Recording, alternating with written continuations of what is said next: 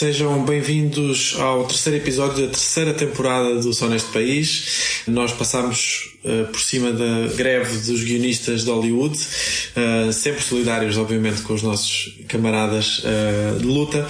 E estamos, estamos de volta para mais, uma, mais um episódio, mais uma semana, com a Cátia Gonçalves, como sempre, com o Gonçalo Durtei Cevada e eu hoje, João Albuquerque, na, na moderação. E nós temos, tivemos aqui algumas discussões internas sobre que temas abordar, uh, e como já tínhamos entretanto falado da Madeira na semana passada, podia só dizer em passant que tivemos um, um novo acordo de coligação, portanto, incidência parlamentar com o PAN a, a, a apoiar o novo governo uh, regional da Madeira, uh, liderado pelo PSD e pelo CDS, mas decidimos focar as nossas atenções esta semana sobre o recente anúncio do, do Conselho de Ministros sobre a intenção de privatização da TAP, dando continuidade aos sinais que já vinham sendo dados uh, nos tempos mais recentes, mas invertendo aquilo que tinha sido uh, a política desde 2015. E na segunda parte vamos àquele que eu acho que é o tema e que achamos nós o tema que marcou mais esta semana, que é a interrupção de uma intervenção do Ministro do Ambiente, Duarte Cordeiro, por parte de ativistas climáticos que uh, culminou com o, o, atirar de uma tinta verde ao ministro enquanto este se preparava para, para discursar. Uh, eu depois darei mais pormenores sobre o, sobre o caso, nomeadamente eh, sobre a organização do evento, uh, que é relevante para o caso, mas começávamos agora, agora pela TAP e eu se calhar começava pelo, pelo Gonçalo para uh, ouvir um pouco aquilo que é uh, o teu comentário sobre esta, sobre esta medida, sobre, esta, uh, sobre este anúncio do governo, que, enfim, como eu dizia, de certa maneira inverte aquilo que tinha sido a política do governo em 2015, um, ehm, quando, entra, quando, quando chega ao poder, logo após, o, logo após os anos de, de Passos Coelho, de uma primeira fase com 50% do capital da empresa, depois a seguir adquirindo, adquirindo uh, a maioria do capital Uh, fazendo um grande plano de investimento e de recuperação da empresa, sobretudo após o período da pandemia. Enfim, uh, sem essa intervenção não se consegue bem ver como é que a TAP poderia ter, ter sobrevivido. Uh, e agora, numa fase em que, depois de uma reestruturação profunda, uh, a companhia estava numa situação uh, aparentemente mais estável ou com, com até lucros recentemente, o governo anuncia a intenção de privatizar a companhia novamente e anuncia também um conjunto de salvaguardas que, enfim, não, não diretamente dizendo quem será o comprador, nem estabelecendo um preço uh, mínimo para a compra, dá algumas pistas sobre quem poderá vir a ser ou quem poderão vir a ser os interessados neste, neste negócio. Obviamente com problemas relativamente à competitividade da empresa, à competitividade de Portugal face à Espanha uh, e, portanto, com uma inclinação para que haja salvaguardas nacionais na, na aquisição da companhia, seja, uh, seja quem for que, que a vier a fazer. E portanto eu começava por ti, Gonçalo, para ouvir um pouco os teus comentários sobre, esta, sobre este recente anúncio do Governo. Olá João, olá Kátia um, e olá a quem nos ouve. A mim parece-me, uh, uma boa notícia, uh, a privatização da TAP. O que tenho pena é que chegue tarde. Uh, e tenho ainda mais pena uh, que tenha de facto sido revertida a privatização feita em 2015 um, para voltarmos uh, a uma situação parecida, se não, para, se não para dizer o mesmo, igual àquela que tínhamos há oito anos. Um, e, portanto, a, a, medida ou o anúncio que saiu do Conselho de Ministros parece-me obviamente positivo. No mercado da aviação europeu praticamente já não existem companhias aéreas públicas e, portanto, a TAP nesse sentido é de facto uma, uma anomalia e uma exceção no próprio mercado da aviação. E aquilo que se vive nesse mesmo próprio mercado é de facto uma situação de concentração, no caso de empresas eh, que foram que foram públicas durante muito tempo, concentrarem-se em grupos, como é o caso da British Airways com a Iberia, da KPLM com a Air France, eh, ou da Lufthansa com a Swissair. E, portanto, faz, quanto a mim, todo esse sentido. Agora, do ponto de vista político, aquilo que me parece é que há dois aspectos aqui uh, que merecem comentário. O primeiro é que não parece que seja uma situação pacífica, uh, ou sequer de voz única dentro do Partido Socialista, porque ficámos a saber hoje, através do Expresso, que uh, o ex-secretário de Estado, Mendes, e o ex-adjunto Frederico, envolvidos, enfim, nos escândalos relacionados com, com, com violência no, no Ministério das Infraestruturas, uh, vão lançar um livro em novembro, onde precisamente aproveitam para criticar todo este processo de privatização da TAP. E, portanto, estes pedrenunistas uh, uh, ferranhos não parecem estar muito confortáveis com a decisão e, apesar de tudo, foram foram dois, dois tipos, enfim, no fundo, duas pessoas com responsabilidade na matéria, ou que parece que teriam responsabilidade na matéria. E, portanto, o tema não me parece pacífico dentro do PS, um, e percebo que não seja pacífico, porque de facto houve uma uh, alteração significativa, uh, houve uma mudança de opinião por parte do Primeiro-Ministro, uh, sem que as circunstâncias tenham hum, genericamente mudado. A realidade do mercado da aviação já era a que era há oito anos, em termos de tendência para essa concentração, uh, e, portanto, nada mudou, uh, a não ser a opinião do Primeiro-Ministro sobre uh, a tal importância das caravelas e tudo mais. E, portanto, eu fico contente que o Primeiro-Ministro tenha, se tenha juntado à causa da privatização de TAP, que me parece, de longe, o, melhor, o melhor que pode acontecer à companhia.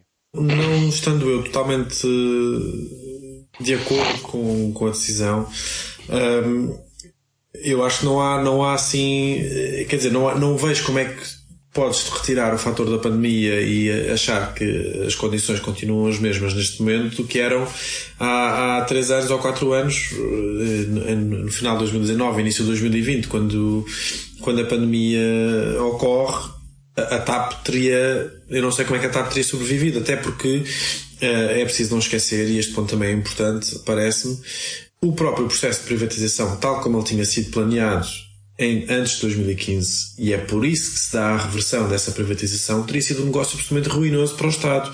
Para o mas, Estado eu não tenho, mas eu não tenho, mas eu não tenho nenhum, e até para mas eu não tenho, mas eu não tenho nenhum problema com uh, a hipotética falência da TAP. Uh, o serviço que a TAP presta numa situação de falência seria rapidamente ocupado por outras companhias aéreas a ocuparem as rotas e a prestarem o serviço que a TAP presta. E, portanto, eu não tenho nenhum problema quanto a isso. Porque, de facto, aquilo que, que, se prova, que... aquilo que se prova, aquilo que se prova é que os bons resultados da TAP, que hoje são anunciados como uma espécie de, de medalha de ouro do, do governo socialista, foram feitos à custa, uh, e que eu também não tenho nenhum problema com isso, mas foram feitos à custa de Uh, reduções salariais, negociações antecipadas de reformas, etc. E, portanto, todo aquele discurso dos trabalhadores e da importância estratégica da TAP uh, uh, e, e, de ser uma das, e de ser a maior exportadora do país e de que emprega, cria muitos empregos indiretos e tudo mais, quer dizer, todo esse discurso, nada mudou quanto a isso, a não ser o facto do Conselho de Ministros ter agora adotado uma, uma resolução em que prevê, em que, no fundo, coloca a TAP à venda. O que me parece positivo, o que me parece absurdo, é toda a construção argumentativa para defender o que foi feito no passado, como nomeadamente a reversão da própria privatização, uh, sob um determinado rol de argumentos que agora já não valem. É só isso que me parece politicamente importante de, de, de, de notar, no fundo. Mais uma vez, isso também não é inteiramente assim, porque primeiro, uh, acho que há uma linha clara que separa a, visão do, do, governo PS daquilo que tinha sido uh, pensado anteriormente com o governo Passos Coelho, precisamente por não achar uh, que é irrelevante a empresa falir e todas as consequências sociais que daí adviriam. Segundo, há uma parte muito significativa da reestruturação da empresa que tem a ver com uh, os negócios do Brasil e deixar esse, essa parte desse ativo Sim, mas uma, mas uma vez que a TAP seja privatizada, mas uma vez que a TAP seja privatizada, quem é que vai garantir isso? Quer dizer, ou seja, o meu ponto não é a privatização em si. O que eu gostava de ter ouvido o Primeiro-Ministro e o seu governo é dizer, bom, de facto estávamos errados, de facto a privatização é o caminho e, portanto, voltaremos a esse caminho porque estávamos errados. E isso em política é uma coisa cada vez mais rara. As pessoas não têm, uh, uh, digamos, os políticos têm uma enorme dificuldade em assumir responsabilidade por, uh, por decisões que tomam. Eu escrevi um artigo há duas semanas no Observador precisamente sobre isso, sobre uma espécie de cultura de botes expiatórios, em que ninguém, ninguém assume, ninguém assume responsabilidade pelas decisões políticas que toma. Uh, uh, e eu acho que isso degrada a qualidade do pessoal político, degrada o ambiente político e polariza. Porque se de facto se existir uma, uh, enfim, uma honestidade, uma transparência sobre uh, aquilo que realmente mudou, que é, bom, mudamos de opinião, as pessoas olhariam com muito mais naturalidade para esse tipo de, de, de fenómenos políticos. E eu acho que este tipo de posições degradam é, é o ambiente político, é só isso. É aí que eu discordo, que eu não sei se terá a ver com uma mudança de opinião ou com uma mudança das circunstâncias. Mas pronto, eu passava agora para a Cátia também, enfim, não te colocava uma pergunta nova, colocava-te também eh, a mesma questão, que é sobretudo desta mudança de rumo em relação à estratégia a seguir para a TAP e, e qual é, é a tua visão sobre, esta, sobre este anúncio da privatização. Olá João, olá Gonçalo, olá aos nossos ouvintes. Acho que não vou surpreender absolutamente ninguém a dizer que vejo com maus olhos a privatização da TAP, principalmente depois de, de ter sido feita uma injeção de cerca de 3,2 mil milhões de euros uh, na companhia aérea. E, portanto, uh, mais uma vez assistimos a um cenário de socialização dos prejuízos e privatização dos lucros. Agora que a empresa está mais estável e tem os lucros e está a dar lucro, vai ser vendida. Uh, obviamente que falta saber imenso sobre o possível negócio, obviamente, mas leio que o Correio da Manhã avançou que o valor da TAP seria de cerca de mil milhões de euros o que me parece insuficiente quando comparamos com os 3,2 mil milhões de euros que foram investidos pelos, pelos contribuintes portugueses na empresa. Isto, no meu entender, será um negócio em tudo similar às, às privatizações que ocorreram um, durante o governo de, de Pedro Passos Coelho, Uh, em que assistimos a uma perda de, de, empresas públicas, muitas delas com lucros e com elevado valor estratégico, e que depois são privatizadas e, portanto, deixa de existir essa fonte de rendimento para o Estado e para os contribuintes. E, principalmente, acho isso bastante danoso quando ocorre em circunstâncias como as da TAP, em que há um investimento de capital público para evitar a falência da empresa e logo de seguida há uma privatização. O que teria aqui uma série de parecenças também com, por exemplo, todos os processos com os, com os bancos, em que foram resgatados com dinheiros públicos, um, e obviamente que esse dinheiro depois é dinheiro, digamos, a fundo perdido, uh, porque não volta a entrar nos, nos, nos bolsos dos contribuintes. E acho que, vai ser um erro. Obviamente que falta perceber uh, em maior detalhe qual vai ser o negócio. Uh, tenho várias dúvidas sobre as salvaguardas que estão a ser mencionadas pelo governo, nomeadamente da manutenção do, do hub uh, em Lisboa e, e, todas essas coisas, porque obviamente que é fácil anunciar que isso vai ser salvaguardado, mais difícil será depois então ler uh, o, o legalês que vai sair do, no, no, contrato e que poderá ou não realmente salvaguardar um, a TAP como, como um hub uh, em Lisboa e não haver uma perda, por exemplo, uh, estratégica de, da, da, localização do, ou a deslocalização do hub para a Espanha. Uh, e portanto a mim parece-me um erro. Provavelmente não um erro a nível, nível político, porque eu acho que a opinião pública sobre a TAP e principalmente aquilo que é disseminado ou a forma como a TAP é vista na, na comunicação social, acho que é possível que haja uma, uma maioria a favor da privatização da TAP. Agora, acho que sim, que é um erro estratégico do ponto de vista hum, económico e estratégico do, de, Portugal, mas talvez não seja um erro político. Eu, eu diria só em relação àquilo que tu, que tu disseste que Uh, enfim, não discordando muito de, algumas das coisas que disseste, que, que só em relação à parte do, do, do secretismo ou do contrato ou daquilo que se sabe ainda do negócio, enfim, eu aí avalio como sendo parte natural de, de, das próprias negociações que vêm a acontecer. Ou seja, não há, o Estado aqui também é uma parte interessada nesta negociação. Abrir demasiado o jogo também o pode colocar numa posição mais débil e mais frágil quando tiver que negociar eh, preços, quando tiver que negociar contratos, os hubs, a manutenção dos postos de trabalho, etc. Tudo isso. Digo isto do ponto de vista só daquilo que vem a acontecer. Percebo do ponto de vista da opinião pública haja interesse e, e ele tenha que vir a ser conhecido posteriormente, acho que neste momento, nesta fase, seria precipitado eh, ter acesso a essa informação porque colocaria o Estado português numa situação de desvantagem quando partisse para as negociações. Mas isto é só, enfim, eu não sou, não sou nem economista nem jurista, é só uma opinião de avaliação política daquilo que eu, daquilo que eu eventualmente faria se tivesse que estar nessa posição. E que felizmente não estou.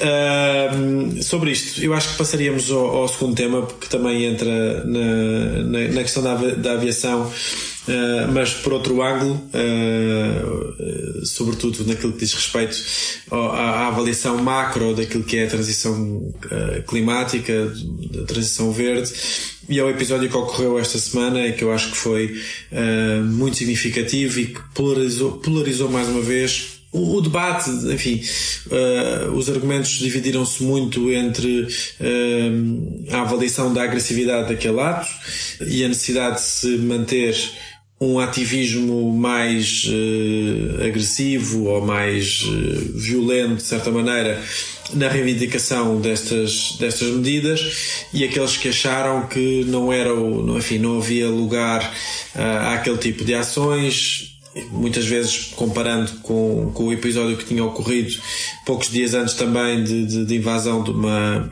de uma apresentação do livro por elementos da extrema-direita. E portanto houve aqui esta, esta divisão de, de opiniões. Uh, depois foram atirados vários argumentos para a mesa sobre o que é que Portugal estava ou não estava a fazer nesta matéria, uh, se há uma, um nível ou não de ambição Juntou-se também a isto ao facto de a, a conferência que foi invadida ou, ou, que teve esta interrupção estar a ser organizada por duas empresas energéticas, a Galp e a EDP, e que isso também terá sido fator de motivação extra para as ações levadas a cabo por, por aqueles jovens e, eh, de certa maneira, que também seriam elas, estas empresas, os alvos de, daquela, daquela ação, até mais do que, do que o próprio Ministro, mas também é, todo o facto de, do Ministro estar a participar numa conferência com a, a organização e o patrocínio destas, destas empresas. Enfim, há aqui, há aqui muitos, muitos condimentos uh, metidos ao barulho nesta, nesta, nesta ação. Como é que vocês veem, o que se calhar começava pela Kátia, uh, como é que vocês olharam para este, para este sucedido, para para a invasão eh, levada a cabo pelas, pelas ativistas, a reação do ministro, o contexto, há alguma atenuante, não há? Como é que vocês veem não só esta, esta, esta ação de forma isolada, mas também num contexto mais generalizado de um conjunto de ações que se têm verificado, têm eh, levado a alguma alguma perturbação de, de, da vida diária e da vida cotidiana e que eu diria e arriscaria a dizer com alguma certeza tendem a repetir-se. Tendem a repetir-se e talvez a uma maior frequência à medida que os efeitos das alterações climáticas vão ficando cada vez mais patentes e também à medida que uh, os políticos e os governos em geral demoram e não reagem uh, de forma rápida o suficiente para a magnitude do, do problema que temos entre mãos. Em relação a esta situação em concreto, uh, eu vou resumir isto em três ou quatro pontos, que é a minha perspectiva sobre o que aconteceu. Que se tratou de um protesto não violento, porque ninguém se magoou. Tenho muitas dificuldades em percepcionar atirar tinta ou atirar um balão com tinta a alguém como um ato de de violência ou de violência que possa uh, ter um impacto a nível físico, ou seja, que possa magoar alguém. Ilegal, que constitui desobediência civil e que é totalmente justificado. E é totalmente justificado num contexto democrático, em que as pessoas têm o direito ao protesto, segue a linha de outros protestos anteriores, de com, protestos contra a inação dos, dos governos e políticos Uh, em relação às alterações climáticas, como atirar a sopa aos quadros e atirar tinta uh, às fachadas dos edifícios. Uh, e, portanto, não me parece que haja um, um escalar do comportamento dos ativistas ou algo que, sei, que saia muito daquela linha. gostava de realçar que, obviamente, que a opinião pública e principalmente a opinião dos mídias em relação a este tipo de, de manifestações e protestos tem sido, regra geral, eu diria, negativa e tem sido feita uma avaliação que, de, de modo geral, condena as atitudes de, de, dos ativistas as vê de forma menos positiva, quase como. Bem, as opiniões vão, vão oscilando, mas existe a versão condescendente, em que são vistos como uh, pessoas imberbes que não sabem bem o que é que estão a fazer ou que estão a dramatizar demasiado o cenário ou que, ok, foram ali a tirar um balão, mas têm um iPhone na, no, no, no, bolso, então também já o. E, portanto, acho que este tipo de, de, argumento e retórica não, não serve propósito nenhum e não ganha o debate. O que eu gostava de realçar mesmo é que se chamar a atenção para um questionário que foi feito com 120 universitários académicos, uh, que são especialistas na área da sociologia e da ciência política, uh, em que lhes foi perguntada, feita a questão sobre mudanças sociais e protestos. E realçar que técnicas disruptivas, como estas que têm sido observadas, uh, pelo, efetuadas e pelos ativistas um, climáticos, têm uh, um elevado efeito, e isto eles dizem que têm um elevado efeito, obviamente, por comparação com outros eventos históricos e têm principalmente um elevado efeito quando existe uma sensibilização do público para o tema, que é o caso da, das, das, alterações climáticas, e quando estamos inseridos uh, em democracias. Obviamente que o tipo de, de protestos e o tipo de, um, de atividade que, que é desempenhada nos protestos em regimes autoritários há de ser muito diferente daquele que é em, efetuado em regimes de, de, democráticos. Uh, e, portanto, eu acho que o que é que mais é que eu posso dizer? Que os, que os ativistas têm todo o meu apoio, que continuem a fazer, porque claramente ainda não foi o suficiente e ainda estamos, estamos a, a, a perder e a falhar em muitas metas. E, portanto, é absolutamente essencial que tenhamos mobilização social e mudança social que venha de baixo e não de cima, porque se estivermos à espera que a mudança venha de cima, Uh, vamos continuar à espera durante ainda mais décadas, todas as que decorreram desde os dos anos 70 até agora, que também acho bastante controverso este greenwashing uh, de termos empresas petrolíferas e energéticas a patrocinarem eventos verdes quando são elas as maiores responsáveis pela calamidade em que nos encontramos e talvez não a Galp nem a EDP mas empresas como a Shell sabiam perfeitamente uh, quais seriam as consequências da exploração de, e o consumo de, de, derivados do petróleo, porque foram elas que iniciaram os estudos científicos na área e que construíram modelos climáticos muito bons que ainda hoje continuam uh, a dar previsões mais ou menos precisas. E eu diria agora para uma oposição diametralmente oposta, Gonçalo. Não sabes, estás a tornar a, eh, a minha mensagem previsível. Bom, um, eu, eu, sobre esta questão eh, tenho, tenho, tenho várias coisas que dizer, até como tu disseste há pouco na tua introdução, João, uh, envolve, uh, ou tem uma abrangência tal que envolve vários pontos que se podem discutir. O primeiro é que, para mim, o uso da violência para fins políticos não é admissível em nenhum caso e, portanto, esta manifestação de se achar que os atos e a violência não têm valor próprio porque a causa é justa, abre uma caixa de Pandora uh, perigosa uh, e é um precedente perigoso aceitar isto. E, portanto, o meu ponto prévio é que qualquer ato uh, violento para fins políticos, independentemente da causa, seja ela justa ou não, não tem, não tem lugar em democracia e não tem lugar no Estado de Direito. Aquilo que assistimos uh, com as latas de tinta ao ministro Duarte Cordeiro é um crime. E é um crime público. E, de facto, o Ministério Público uh, dispensou-se de, de, de, tomar essa, essa iniciativa de uh, ativar os mecanismos judiciais contra aquelas duas jovens, porque, enfim, o Ministro, de alguma maneira, também desvalorizou com o seu faz parte. E esse faz parte também demonstra até um certo, uma certa uma certa, um certo, eu não diria uma certa desvalorização, mas uma certa ridicularização daquilo que se assistiu. Que de facto é isso. E portanto, este fenómeno de usar mecanismos violentos e atos violentos por uma causa, que no caso é uma causa justa, obviamente, mas não, não podem ser admissíveis em democracia. Porque, de facto, se, se abrimos essa porta, uh, fenómenos como o que aconteceram, como o que aconteceu ontem na Assembleia Municipal de Madrid, passam a ser admissíveis sempre, em que um deputado municipal do PSOE achou razoável uh, dar três palmadinhas na cara do presidente da Câmara de Madrid. E, portanto, este, este grau de, de, de, de já, já, entretanto, já se demitiu. Entretanto, foi demitido. Não, ele demitiu-se. Ele demitiu-se. O ponto é que, o, o ponto é que admitir eh, deveria ser desfiliado. Mas o PSOE tem mais facilidade em desfiliar gente que é livre nas opiniões do que gente que é violenta. Mas enfim, uh, o meu ponto é que quando, quando, se fala da tal mexicanização do regime, às tantas também vem com este pacote da violência associada. Uh, e que estamos habituados a ver noutras geografias. E, portanto, eu acho que isto é grave e tem que ser rejeitado por todos os democratas. Depois há uma, há, há, há, há de facto um fenómeno que, que, que me faz, enfim, que, que, me faz rir de alguma maneira, que é um, o facto de, nestas questões do ambiente e nestas questões do combate às alterações climáticas, a esquerda radical, a extrema esquerda e a extrema direita e a, e a direita radical têm de facto uma opinião comum em relação às empresas. Um, enquanto que a extrema-direita opta pelo negacionismo climático e acha que todas estas empresas também são mais, um, mais uma manifestação do wokeismo climático, a esquerda uh, radical acha que a transição climática se faz à margem destas empresas.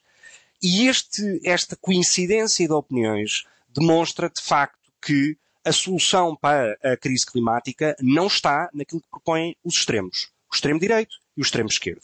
Porque, de facto, não se resolve o problema das alterações climáticas nem com negacionismo climático, nem com ecofanatismo. Porque, de facto, é isso que, que assistimos. E isto são fenómenos desse ecofanatismo.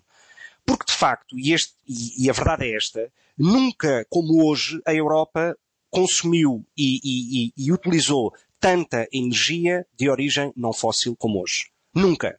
Um, e isto é graças a toda a tecnologia, a, a, a todo o processo de transformação digamos, das cadeias de produção, da forma como se produz, etc., que muitas empresas estão a passar e que muitas delas recebem, aliás, subsídios europeus nesse sentido. Depois, um segundo ponto, que é, eu acho muito curioso quando vejo a esquerda uh, uh, falar das alterações climáticas como se fosse uma causa tão sua, na semana em que o Conselho Europeu, liderado pelo tipo mais progressista da Europa, Pedro Sánchez, uh, e eh, em que esse Conselho Europeu decidiu atrasar as metas eh, da transição energética para a indústria automóvel.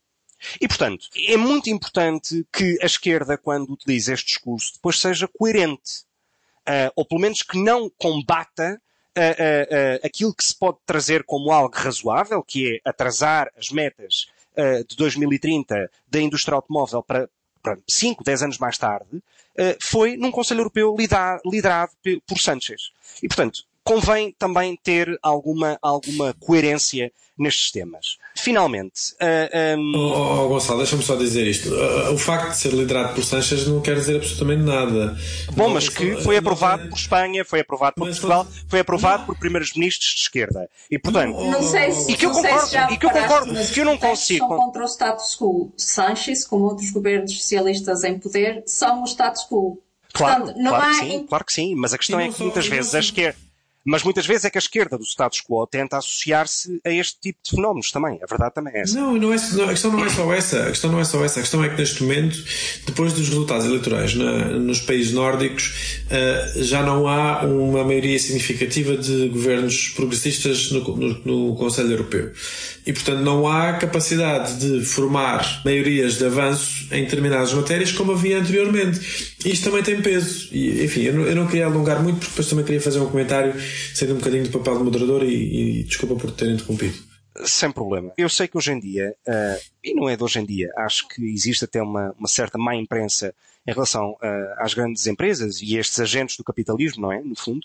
Um, mas, e, e, eu acho que faz sentido que exista alguém que as defenda, um, porque de facto sem elas não há crescimento económico e sem elas não há redistribuição de riqueza e sem elas não melhoramos todos e sem elas não há mobilidade social, etc.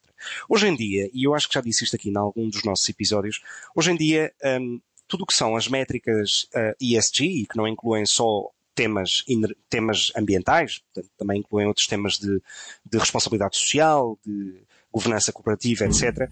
Mas estas métricas, hoje em dia, no espaço europeu sobretudo, e também já nos Estados Unidos, são utilizadas por agências de rating para a classificação hum, da dívida ou, ou da própria saúde financeira destas empresas.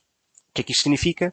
Que uma empresa que não esteja uh, num processo avançado, acelerado e cumpridor da sua própria transição energética tem custos de financiamento em relação ao mercado muito mais altos. O que é que isto significa? Repito, que um investidor, quando está a emprestar dinheiro a uma destas empresas, vai cobrar um juro muito mais alto se estas empresas não estiverem já no seu processo de transformação energética avançado. O que significa que as empresas são, até por uma questão, chamemos-lhe económica, as, estas empresas têm todo o interesse em avançar o mais rápido possível para isto, porque têm custos mais baixos de financiamento, têm uma percepção em relação ao mercado muito mais, uh, uh, digamos, muito mais positiva e, portanto, conseguem vender uh, muito mais e que, no fundo, é isso que lhes interessa. Um, e, portanto, diabolizar a EDP, que é uma empresa que hoje é líder no mercado uh, das renováveis, sobretudo nos Estados Unidos, e em que 75% da eletricidade que vende é de origem renovável, parece-me, francamente, uh, uh, um contrassenso. Parece-me um contrassenso, porque não é possível acelerar a, a, a transição energética sem empresas como a EDP. E, portanto, utilizar o facto destas empresas, ou, ou, melhor, criticar o facto destas empresas se sentarem à mesma mesa que o Ministro do Ambiente em exercício, parece-me um fenómeno de fanatismo tremendo, porque não se faz transição energética sem, sem estas empresas. E termino com esta nota uh, uh, para alguma reflexão, que é, eu fico muito satisfeito, uh, apesar de criticar este tipo de fenómenos, quanto a mim, violentos, e que, incluem, e podem incluir desde a sopa contra o Van Gogh, ou o Picasso, uh, ou latas de tinta contra o ministro, mas a verdade é que fico satisfeito que, uh, apesar deste tipo de fenómenos serem crimes, uh, existe um processo, existe um Estado de Direito em que, pelo menos estas pessoas não vão para o calabouço, não vão, não, não são apedrejadas, não são enforcadas, etc. Porque, de facto, este tipo de protestos nos países, em países tão poluentes como a China ou a Arábia Saudita, estas pessoas eram esmagadas pela repressão deste tipo de regimes. E, portanto, também me parece que é preciso ter alguma, alguma razoabilidade quando se olha para estes temas e perceber que este tipo de fenómenos só afastam, e aí eu concordo com a Kátia, na forma como a comunicação, como a percepção pública deste tipo de fenómenos existe, este tipo de fenómenos, quanto a mim, só afastam a opinião pública que precisa de ser trazida para a transição energética. E que eu concordo.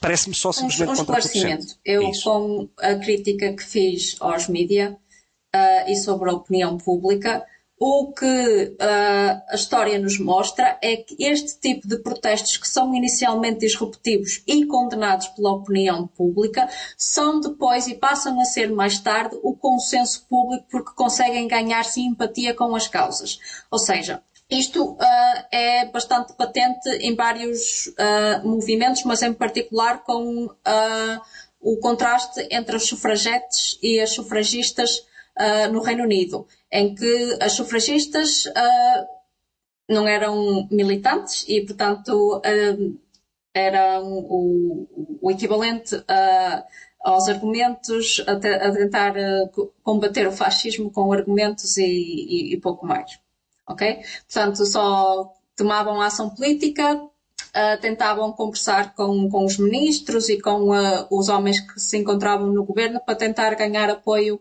para a causa do voto, do direito ao voto das mulheres. As sufragetes tinham uma visão completamente oposta, em que achavam que estas uh, medidas de diálogo e pacíficas de negociação não iam chegar a lado nenhum. Tanto que o termo sufragete, com o sufixo et, foi-lhes dado pela comunicação social como forma de as denegrir e menorizar. E elas adotaram o tema, com, o tema, o, uh, o nome com, uh, com orgulho e passaram a, utilizá-lo. Uh, eram consideradas, elas próprias consideravam-se uma organização terrorista, porque temos um, bombas, fogos, uh, todo tipo de ataques e mais alguns a edifícios. E uma delas morreu uh, atirando-se contra, colocando-se à frente do cavalo, portanto, tendo sido atropelada. E elas foram presas, todas elas, uh, múltiplas vezes. E estiveram de greve de fome, depois eram forçadas a, alimentar, a serem alimentadas através de um tubo na prisão. E, portanto, tinham um comportamento completamente oposto. E até hoje existe debate sobre uh, qual delas é que, qual dos grupos é que conseguiu conquistar o, o direito ao voto às mulheres. E, obviamente que a minha opinião é que ambas tiveram, ambas as visões e ambas tiveram um papel importante. Ninguém se lembra das, das, das sufragistas. Os filmes que existem, toda a memória, são sempre sobre as sufragetes. E, eventualmente, foram as sufragistas que conseguiram a negociação com o George Lloyd uh, e que conseguiram depois o sufrágio universal no pós-Primeira Guerra Mundial. Mas isto também porque as sufragetes interromperam uh, a campanha do, pelo, pelo, sufrágio quando do início da, da, Primeira Guerra Mundial. E, portanto, é difícil de saber se a Primeira Guerra Mundial não tivesse ocorrido e se tivessem com, com, continuado com, uh, com a campanha, uh, se teria o direito ao, ao, sufrágio universal teria ocorrido mais, mais cedo. Mas o certo é que uh, um grupo de mulheres começou por ser visto de forma muito negativa pelos mídias e pela comunicação social e por toda a gente, acabou depois por ganhar a simpatia do público, porque alguém que, que morre ou que passa fome e que se sujeita a um certo tipo de violência é também alguém que está a defender uma causa que tem uma grande justeza e que, e que essa causa depois eventualmente é reconhecida como sendo justa. Portanto, eu acho que os dois tipos de protestos têm lugar e principalmente os protestos violentos têm lugar quando não há democracia e quando o grupo que está a lutar pelos direitos é ostracizado e não tem direito ao poder de decisão, que era o caso, por exemplo, das mulheres quando não existia o sufrágio universal. E também seria o caso dos escravos, que, que eu saiba, a, a, escravatura não se resolveu com os escravos a conversarem com o mestre e a dizer, ai, senhor mestre, uh, eu realmente não gosto de ser escravo e não tenho direitos, por favor. Isso é absolutamente ridículo pensar que as coisas ocorreram assim. Porque não ocorreram. O que eu sei é que personagens que estão na história do século XX e muito bem, como Nelson Mandela ou Martin Luther King, não adotaram a via violenta. E são relembrados na história precisamente pela sua grandeza de ter uma causa justa do seu lado só e sem utilizar que qualquer o tipo Nelson de Mandela estava na é lista de terroristas a serem vigiados até 2008 e portanto e políticos da direita como uh, que tu idolatras que não eram favoráveis nem sequer estavam do lado certo da história relativamente ao Nelson Mandela e portanto Tu falas, sim, mas, mas o que eu estou a dizer é que eu não tenho problema, eu não tenho problema em, em, que ocorreu em que as causas por aquelas pessoas lutavam passavam de. Que não usaram a violência. Não usaram a violência, a violência também, são conhecidos por isso e também, também, também é um se fazem filmes por isso. Que, hum, o que é que é mais violento? O ministro ter levado com o tinta ou todas as milhares de pessoas que estão a ser afetadas, milhares, eu diria até milhões, de pessoas que estão a ser afetadas e que vão morrer ou já morreram por causa das alterações climáticas. É que nós colocamos sempre isto do ponto Mas a minha de pergunta é porque é que estas essas pessoas... pessoas que estão a ser afetadas não têm voz. Estão sobretudo no país do sul global. E, e as que estão no país, Claro, onde, não, onde nem sequer se podem manifestar e onde são os países que mais poluem. Não, uh, os países do sul global produzem produtos para os do norte global comprarem. Portanto, uh, se quiseres reduzir o teu consumo, estás a ajudar também uh, os países do sul global a, poluírem menos. Porque essa, essa ideia Sim, mas a questão, mas a que, questão... e tal, a União Europeia e os países do norte global reduziram as emissões. Reduziram as emissões porque é um facto, porque é mandaram um a indústria para os países do sul global. Se eu mandar a indústria para os países do sul global e as coisas passarem todas a ser produzidas na China, naÍndia hum. e no Bangladesh, Mas, repara, obviamente que as emissões poluentes vão ser feitas lá. E mais, aquilo, isto foi decisão estratégica de várias empresas porque nesses países existe menos legislação e menos proteção aos trabalhadores e também menos regulamentação ambiental. E os próprios países da União Europeia fazem lobby junto desses países para que essa legislação continue a ser assim laxa e pouco uh, amiga do ambiente. E temos o exemplo, por exemplo, do Reino Unido que fez lobby com uh, Bolsonaro e com o Brasil para manter poucas proteções em certas zonas da Amazónia para a Shell e uma indústria, uma farmacêutica qualquer, que agora não me recordo o nome, poder estar lá em operação com essas poucas proteções. Portanto, isto é muito bonito dizer que nós estamos a fazer muito quando olhamos só para os gráficos e, e para as estatísticas, quando na, na, na, verdade existe toda uma série de ações que são tomadas à rebelia do público e à rebelia do conhecimento geral, que nos colocam a nós como principais responsáveis por tudo. E também não esquecer que existe lobby da indústria junto da, da União Europeia e que o, as Nações Unidas e o Guterres já veio dizer que nós temos de acabar com o consumo dos, dos, dos combustíveis fósseis. E já andam os cientistas há décadas a dizer o mesmo.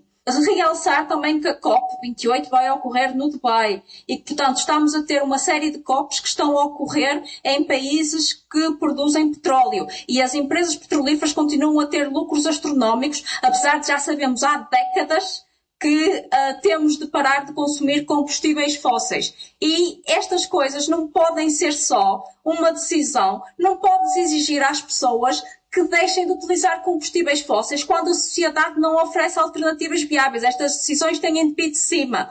E obviamente que, sabendo que, do ponto de vista científico, o que faz mais sentido era cessar com todo o consumo de combustíveis fósseis, há décadas atrás já, parece-me quase hipócrita uh, achar que as ações destas pessoas jovens que têm o futuro hipotecado, porque têm, e nós cada vez mais temos notícias sobre o degelo. A, a, a Suíça perdeu uma percentagem de gelo equivalente ao que perdeu entre 1960 e 1980, só uh, num ano ou dois.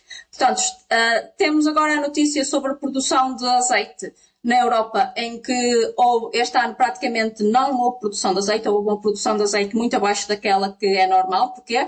Porque os, os verões foram extremos em todos os países, uh, são produtores de azeite. Portanto, nós estamos a assistir agora uh, ao início daquilo que vão ser grandes faltas de alimentos e que vai haver uma dificuldade muito grande de redistribuição de alimentos no mundo e, portanto, vamos assistir a fome, a sede, a guerra, tudo por, por algo que já está previsto há décadas e que os modelos, quanto muito, foram simpáticos e previram menos catástrofe do que aquela que realmente vai ser. Portanto, eu não consigo olhar para o ministro com, com tinta ou olhar para a sopa no quadro e pensar, ah, aquilo foi muito violento. Violento é as pessoas não terem em comer. Violento é as pessoas estarem tão desesperadas que se vão meter em barcos e que vão atravessar desertos para conseguir chegar a um país melhor. Violento são uh, os milhões de pessoas que foram afetadas pelas cheias no Paquistão.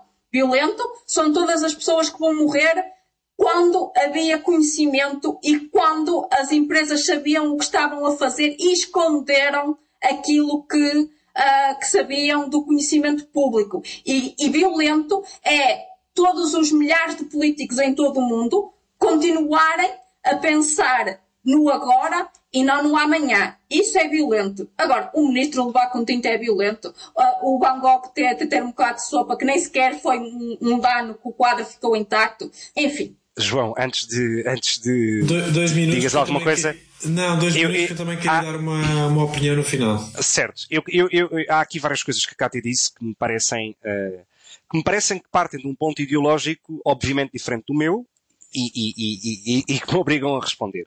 Existe ainda um certo mito dentro de alguma esquerda, e a Kátia mostrou aqui, de que as empresas, as multinacionais americanas, europeias, deslocalizaram grandes fábricas ou, ou unidades de produção para o Sudeste Asiático, para países mais pobres, eh, para países mais baratos, etc. Se isso foi verdade nos anos 60, 70, 80, a tendência é precisamente o contrário. E foi essa tendência, para alguém como a Cátia, que se mostrou tão preocupado com as pessoas que passam fome, foi essa tendência que levou à globalização e que permitiu que nunca, como com a globalização, tanta gente saísse da fome nestes países. E, portanto, Uh, não podemos querer, não podemos querer as duas coisas. Ou melhor, não podemos atacar uma coisa e achar que não há um benefício direto dessa mesma coisa. Hoje em dia, a grande tendência uh, nas cadeias de produção, e o Covid, quanto a mim, aliás, acelerou isso, é precisamente o contrário é uma recentração dos, dos, do, das unidades de produção muito mais próximas dos locais de consumo. Muito mais próximas. Uh, porque hoje em dia, mecanismos como 3D printing, a própria inteligência artificial, conseguem substituir-se aos próprios humanos. A Nike é um caso paradigmático disto, de uma empresa multinacional que durante décadas teve crianças a, a, a, a montar ténis e sapatilhas no, no Bangladesh, no Vietnã, na China, na Índia, etc. E que hoje Uh, uh, máquinas e robôs a preparar esses, a, a, fabricar esses mesmos ténis próximos dos locais de consumo que não são, obviamente, nos mercados onde se produziam. E a Nike é hoje criticada por estar a sair desses países, por estar a fazer um phasing out desses países, porque vai colocar milhares de pessoas, milhões de pessoas à fome. Ora, nós não podemos ter um discurso, uh, quanto a mim, de calamidade e depois achar que isso não tem consequências. Porque é evidente que tem consequências. Uh, um, hoje de manhã ouvi uma entrevista do, do presidente da Associação Zero, em que ele dizia é tecnicamente e politicamente irresponsável a Associação Zero. Portanto, não é, é não é ninguém negacionista, nem, nem, nada parecido. É alguém que estuda estes temas, que vive disto e que, na sua juventude, também fez alguns, uh, uh, algum tipo de protestos contra cruzeiros e coisas do estilo. Ele dizia, é tecnicamente e politicamente impossível acabarmos com os combustíveis fósseis em 2030. É impossível. Não há não é possível do ponto de vista técnico, não é possível do ponto de vista político. E do ponto de vista político, parece-me que é importante trazer isto à mesa, porque há milhões de pessoas que trabalham em indústrias poluentes. Seja na indústria automóvel, seja na indústria agroalimentar, e o Brasil, aliás, vive muito disso, não é? Quer dizer, uh, o Brasil vive da exportação de soja, por exemplo, e digamos, uh, o capitalismo agropecuário brasileiro, também muito ligado uh, à própria exploração da Amazónia, quer dizer, é uma, é, faz parte da exportação do que é a exportação brasileira, um, e há N exemplos. Acabar com isto, eu adoraria, mas o mundo não é uh, uma utopia. Uh, o mundo é o que é, e acabar com isto significa, significaria atirar milhões de pessoas para a pobreza, milhões de pessoas para o desemprego. Se calhar o que o efeito falta é mudar de contexto sistema, da Europa. Uma vez que ambas as opções são atirar milhões de pessoas para a pobreza. Bom, é... Se tens as alterações climáticas a decorrer, é, atiras milhões é... de pessoas para a pobreza. Se acabas com a indústria fóssil, atira milhões de pessoas para a pobreza. Se calhar o que está errado é a forma como nós temos a riqueza redistribuída. Mas então qual é a alternativa? Não, a alternativa é repensar um sistema é, económico é... em que estes cenários, nós já aqui falámos sobre as reformas e sobre o facto de cada vez as indústrias terem mais tecnologia, mas nós trabalhamos mais horas ou as mesmas horas que trabalhávamos há 10 ou 20 ou 30 ou 40 anos atrás. E portanto, há aqui claramente algo que está a falhar seriamente neste sistema em que nós temos mais tecnologia, precisamos de menos pessoas para trabalhar, mas a idade da reforma continua a aumentar e aparentemente tu, que se vais continuar para o futuro em que a tecnologia e as máquinas vão substituir cada vez mais os humanos, o que é que tu vais fazer a todas as pessoas que não vão ter emprego? Portanto, tudo o que tu estás aí a, a, a falar é muito bonito, sim senhor, e eu concordo, e até acho que nem devíamos trabalhar, e, e, e, e quanto menos trabalhar, pessoalmente melhor. Mas as mudanças têm de acontecer e tens que redesenhar o sistema económico para forma que as pessoas tenham vidas dignas mediante a tecnologia e as condições climáticas do planeta. Ou seja, tu não podes continuar a aplicar a, a mesma coisa que funcionou durante os, as últimas centenas de anos para um mundo que é totalmente diferente. E isso, para mim, é o erro principal. É nós continuarmos a resolver, a tentar resolver um problema que tem uma magnitude que, que, nunca é, que nunca antes na história humana existiu um problema com, com, com tal magnitude e tentarmos uh, aplicar as mesmas regras que estamos a aplicar há dezenas, centenas de anos a um mundo que é fundamentalmente diferente. Esse sim e esse, para mim, é o principal problema. É que nós temos políticos e, e, e, decisores que estão todos numa manutenção de um sistema, e eu nem te digo que, tem, que temos que ir para um, para um para, para o modelo de comunismo, ou o que quer que seja. É, é, até, até nem sequer acredito funcionou. que o modelo comunista económico, como tem sido aplicado, seja compatível com, com, uh, com as alterações climáticas. Nunca funcionou. E essa é a minha opinião. O mais possível. Agora, nós já passámos aliás, ali, aliás, só para dizer uma coisa, aliás, historicamente, só para dizer uma coisa, historicamente, uh, a ecologia uh, e a própria defesa do ambiente começou por ser uma causa de direita é histórico. Os próprios estudiosos uh, uh, da história da esquerda, eu terminei de ler há poucos dias o História Mundial da Esquerda, diz isso mesmo. A ecologia e a defesa do ambiente começou, aliás, até por ser uma causa da extrema-direita, nem sequer era da direita democrática, uh, e, que, e, que foi, e que foi transitando para a esquerda se tu olhas de facto para os processos de industrialização dos, dos países uh, comunistas, historicamente são precisamente uh, o oposto daquilo que deveria ser a transição climática. Eu, João, dá-me só 30 segundos, é telegráfico, só para combater também mais uma ideia que não quero que passe aqui. A União Europeia aprovou uma diretiva que entrou em vigor no, em setembro ou outubro, ou seja, que entra agora em vigor no dia 1 de outubro ou que já entrou no dia 1 de setembro, é, neste momento que se chama EU Carbon Mechanism, que é o quê?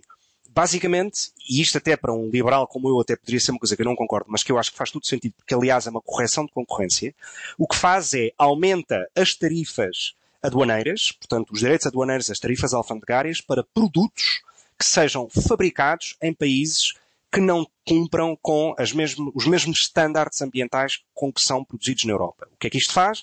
É um incentivo para que as empresas europeias, um, deixem de ter fábricas e unidades de produção na China, no Bangladesh, no Vietnã e tudo mais, recentrem-no para a Europa e isto o que faz é que, bom, estes produtos de facto são muito mais baratos quando são produzidos na China porque não cumprem com os critérios ambientais europeus e, portanto, vamos aplicar uma, uma, uma tarifa alfandegária, um direito aduaneiro extra para que possam, de alguma maneira, competir com aqueles que são produzidos na Europa e que cumprem com os estándares laborais, de direitos humanos e ambientais europeus. E eu acho que isto é uma boa medida.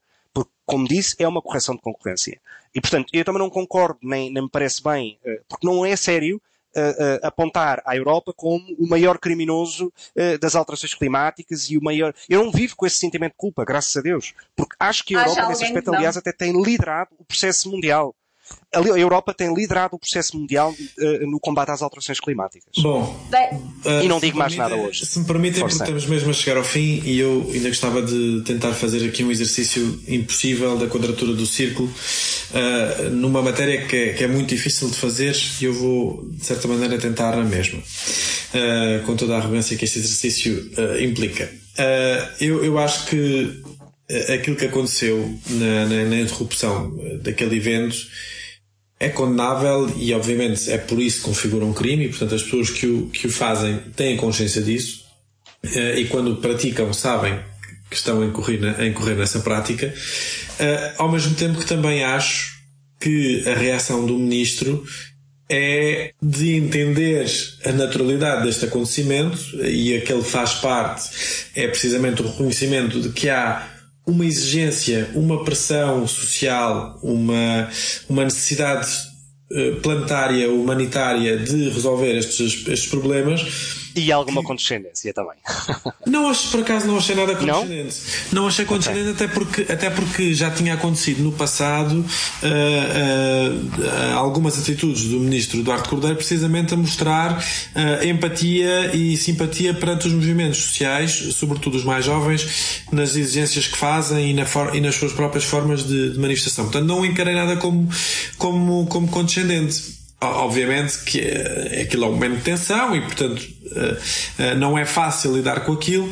Acho que a reação foi uma reação bastante positiva, precisamente de compreensão destes fenómenos e da, e da, da recorrência de, da sua ocorrência. e, portanto, acho que isto é perfeitamente compaginável. Nós entendermos os movimentos e, ao mesmo tempo, condenarmos a sua, a sua ocorrência. Dito isto, eu acho que há aqui duas coisas que são uh, inegáveis. Eu até posso concordar contigo, Gonçalo, na, na questão de uh, estas empresas terem que ser trazidas para os processos de transição.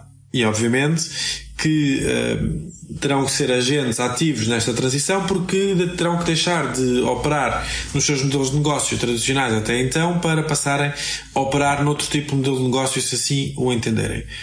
Isto depois choca com outro problema, que é, por um lado, a discussão que foi tida a nível europeu, e eu concordo contigo que, de facto, isto é, um, é, é, é, soa sempre um pouco injusto, tendo em conta o esforço que está a ser feito a nível europeu para implementar o Pacto Ecológico eh, Europeu e para uh, adotar um conjunto de medidas que são muito ambiciosas, com as metas a serem permanentemente revistas e muitas vezes alvo críticas pela ambição que, que, demonstram, mas também não podemos negar que há e continua a haver incentivos fiscais por parte dos Estados Nacionais e por parte da União Europeia para a exploração uh, e a refinação de produtos petrolíferos e que isto continua a fazer parte do, dos, do financiamento europeu a estas empresas. Ao mesmo tempo que ainda esta semana, já não sei se foi ontem ou anteontem, vinha uma, uma reportagem que dizia precisamente que as, as próprias empresas uh, energéticas têm consciência de que nunca terão a mesma margem de lucro com uh, uh, novos modelos de exploração energética, como têm com a exploração dos produtos petrolíferos, que lhes dão margem de lucros absolutamente astronómicas. E que, portanto, isto obviamente também traz um conflito uh, e que entra dentro daquilo que a Cátia estava a dizer, que é este modelo que assenta única e exclusivamente na acumulação de capital e que, portanto, procura modelos que sejam extrativistas e que permitam a perpetuação destes modelos de acumulação de capital. E enquanto isto não for revisto, dificilmente também se conseguirá uh, uh, fazer uma, uma verdadeira transição, transição energética.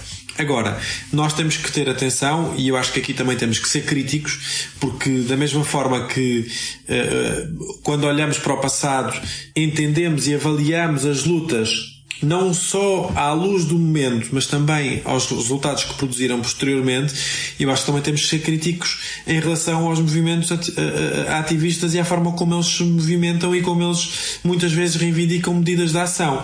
E, e eu aqui uh, confesso que Uh, acho que Portugal não só tem tido uma posição, não, não está isento de críticas, eu não, não, não ponho isto como, como uh, isentando o governo de críticas, mas acho que Portugal não só no panorama europeu, mas a Europa como um todo tem estado na vanguarda desta, desta, desta mudança, que há reivindicações que são feitas posteriormente nas, nas medidas que são apresentadas que eu acho que são irrealistas e que acima de tudo, mais do que o irrealismo, porque eu acho que o irrealismo, o irrealismo é sempre realista até, até nós mudarmos as ambições para o atingir. Portanto, eu até aí concedo. Mas acho que há coisas que são ditas naquelas declarações que sem a menor condescendência, eu digo que demonstram um grande desconhecimento de causa, que demonstram um desconhecimento daquilo que está a ser feito, um desconhecimento das medidas que estão a ser aplicadas, um desconhecimento da tecnologia que está a ser aplicada para essa transição e, portanto, desse ponto de vista, acho que nós também temos que ser críticos sobre os, sobre os movimentos uh, sociais que se organizam para fazer determinado tipo de reivindicações. Acho que esse, isso faz parte também da, faz parte também da dinâmica social de nós uh, uh, avaliarmos com mais ou menos a justiça as reivindicações que são feitas e fiquei algo desapontado com aquilo que ouvi da parte das reivindicações. Um, um pouco à semelhança daquilo que aconteceu, eu não sei se vocês ouviram, a entrevista, a última entrevista que o Daniel Oliveira tinha feito no podcast dele à Vera Ferreira, uh, uh, que me deixou com uma sensação que há um determinado tipo de purismo uh, ideológico que levado ao extremo, paralisa qualquer tipo de ação que se pretenda fazer. E isso a mim também me incomoda. Uh, Vejo-te, que... vejo-te, vejo-te um, banhado de toda uma terceira via pragmática. Não, não que é uma terceira via, não é uma terceira via, não, não é uma terceira via pragmática. É, há, não, algum, mas tens razão nisso, sem dúvida. É algum realismo que é, é, é eu, claro. por exemplo, eu, eu concordei com algumas coisas daquilo que a, que a Vera Ferreira dizia na entrevista do Daniel Oliveira, mas fiquei sempre com a sensação que se nós seguíssemos aquilo que ela queria e aquilo que ela exigia, estávamos totalmente condenados ao imobilismo por total impossibilidade de, de, se agir. E a política muitas vezes obriga a que haja escolhas que tenham que ser feitas uh, uh, uh, sem que nós consigamos atingir tudo aquilo que queríamos, mas que se, se caminhe em alguma direção. E eu acho que isso está a ser feito Entendendo eu, volto a refrisar, volto, entendendo eu a exigência que tem que ser feita, os movimentos sociais que organizam e isso fazer parte, tudo, tudo isso fazer parte da dinâmica social que eu acho que também foi compreendida pelo Ministro. E, e, era isto que eu tinha para dizer. Não, eu queria só acrescentar que eu compreendo em parte esse purismo ideológico, ou seja, o pedir a Lua, uh, ou pedir aquilo que é impossível ou que não é. Um, não é executável, porque acho que é também uma forma de estabelecer um objetivo que é extremamente ambicioso. Mas, obviamente, nós temos o sistema económico que temos e vivemos no mundo em que vivemos e, portanto, qualquer medida e qualquer ação, de momento, tem que ser tomada dentro desse sistema económico e dentro uh, do sistema político que temos. E, portanto, vai exigir sempre compromisso. Não quer é dizer que o compromisso que exista seja suficiente, que seja um, o objetivo ou o sonho. Sim, nem, nem eu acho que devamos uh, abrandar a exigência ou, ou ser menos uh, exigentes por causa dos esforços que já estão a ser desenvolvidos. Era só isto que eu queria, queria tentar dizer. Bem, posto isto, porque já, já passámos a nossa hora de, de programa, uh, houve também esta semana um, um, tema que poderíamos ter debatido, mas não, não tínhamos tempo e não, não, ainda não houve conclusões, mas estava, estava a decorrer Uh, ontem e hoje o Conselho de Ministros do, do Interior, Ministros da Administração Interna, portanto com responsabilidade normalmente das pastas das migrações e, de, e das questões de segurança, precisamente para a tentativa de aprovação da, do novo Pacto de Migração e Asilo. Pelo que eu tinha visto, enfim, posso, entretanto, hoje de manhã não ter visto, mas não tinha, não tinha havido ainda um acordo final relativamente a esta matéria e eu eh, a música que escolhi foi um pouco eh, ao encontro desse, desse tema e da, da necessidade de nós continuarmos a olhar para as migrações como com um olhar humano, como uma coisa mais, com, coisa, com uma coisa mais natural uh, que existe no nosso planeta os movimentos migratórios e, portanto, a música que eu trago uh, hoje é de uma banda que eu adoro, de um álbum que eu acho que é dos mais adequados aos nossos temas, que, é, que são os Idols, e a música chama-se Danny, Danny Nadelko, uh, que é precisamente a história de um imigrante uh, no Reino Unido, e eu acho que se adequa muito à forma como, como eu acho que nós devemos olhar para estes temas e para a humanidade destas pessoas que procuram apenas e simplesmente melhorar a sua vida. Até a próxima semana.